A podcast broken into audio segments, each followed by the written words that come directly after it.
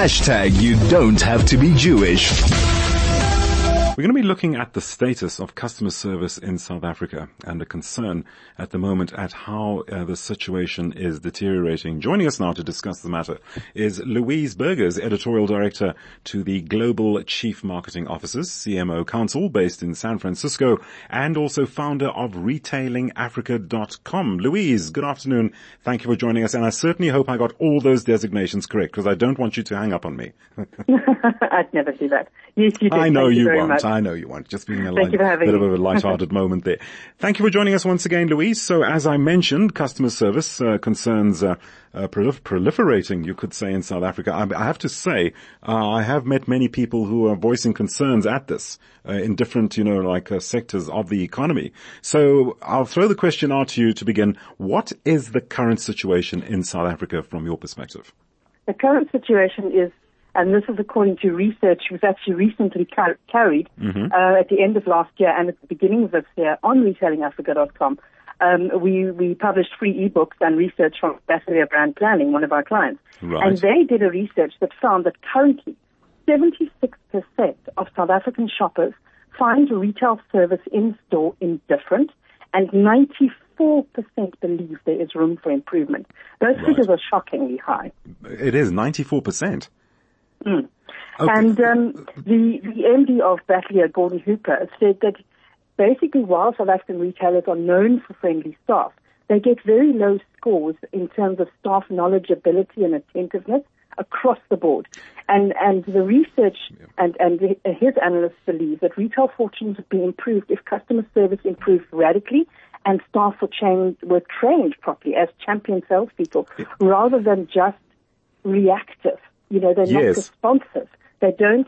Uh, how how many times have you walked into a store and you can't find someone? To I was you? just about to come in on that, Louise. I can relate precisely to what you're saying. You've just hit the nail on the head. I'm certain many, many listeners are really identifying with what you are saying.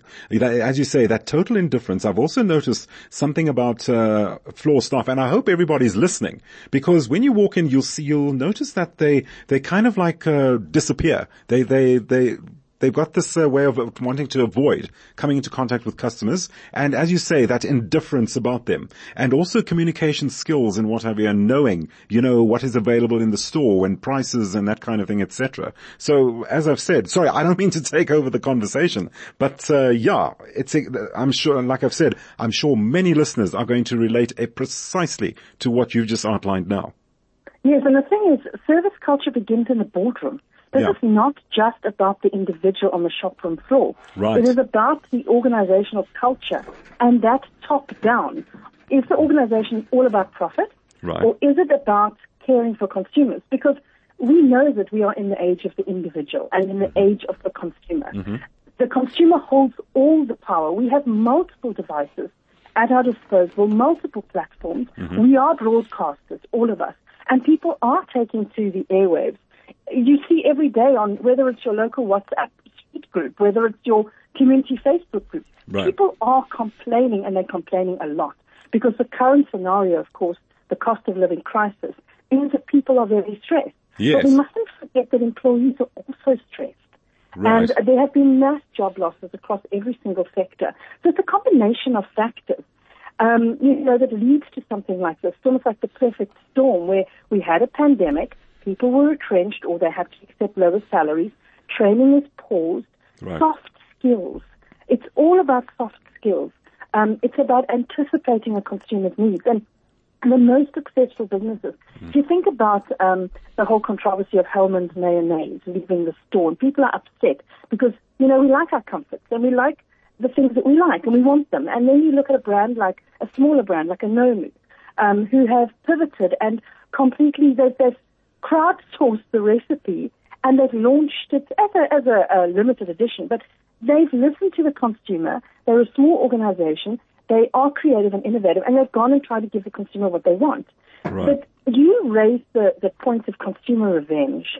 And I think, hmm. you know, if you think about the impact of influencer marketing and how important it is, there is not one Right. brand that does not have influencer marketing or one Yes. CMO who's not looking at influence marketing right at the top. But the flip side of the coin is the fact is that one consumer who's disgruntled or upset can cause much more damage than the hundreds of thousands you're paying influencers. There's always this, if I can come in there, there's always that saying, uh, uh, you know, the, the most powerful form of advertising is word of mouth. And that's Exactly. exactly what you've just alluded to. I mean, one And person says something and it spreads. That's, that's, that's like a virus. first? Who do you ask first for a recommendation? You ask your friends, you ask your peer group, Mm-hmm. you ask your social media uh, community.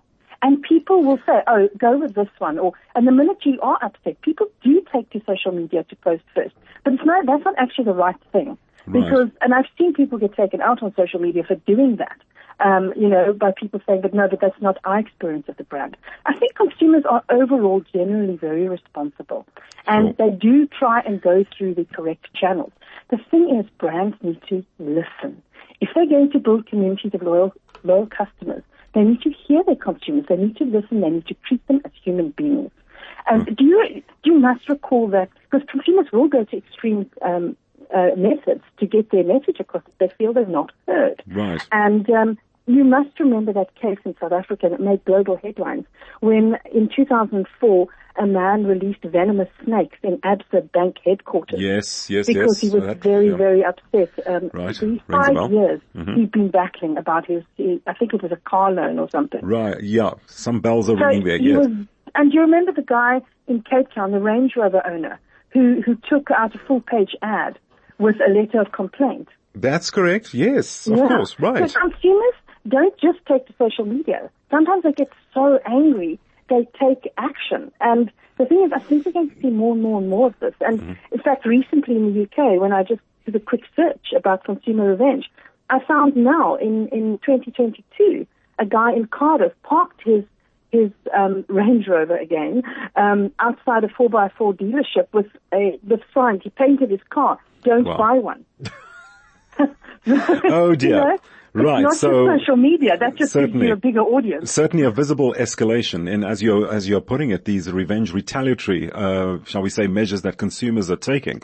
Louise, we're not going to have much time to unpack quite a few things which I wanted to run by you. I just want to go back to what you said in the beginning about, uh, right, so you've conducted research, you have findings and what have you.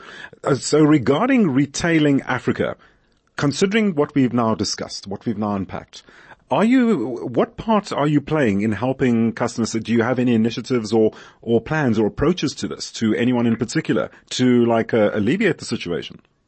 Well, we we obviously are business to business, so so our Right. target audience is retailers and anyone in brands or Right. customer service, and we obviously carry research like this, Sure. and, and carry a lot of research and, and tools, techniques. You know, CX, um, customer experience, um, customer relationship management, content marketing. It's massive.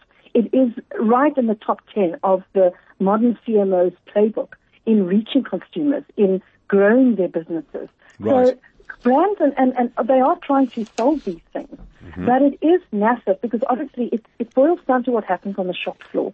So you can have these brilliant marketing strategies. You can put, spend millions on your advertising.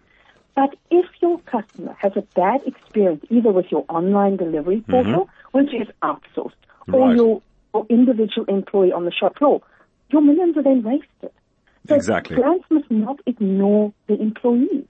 They, Right. they, the employees have to understand that they're part of the brand. Many brands do this extremely well. Many retailers do this extremely well.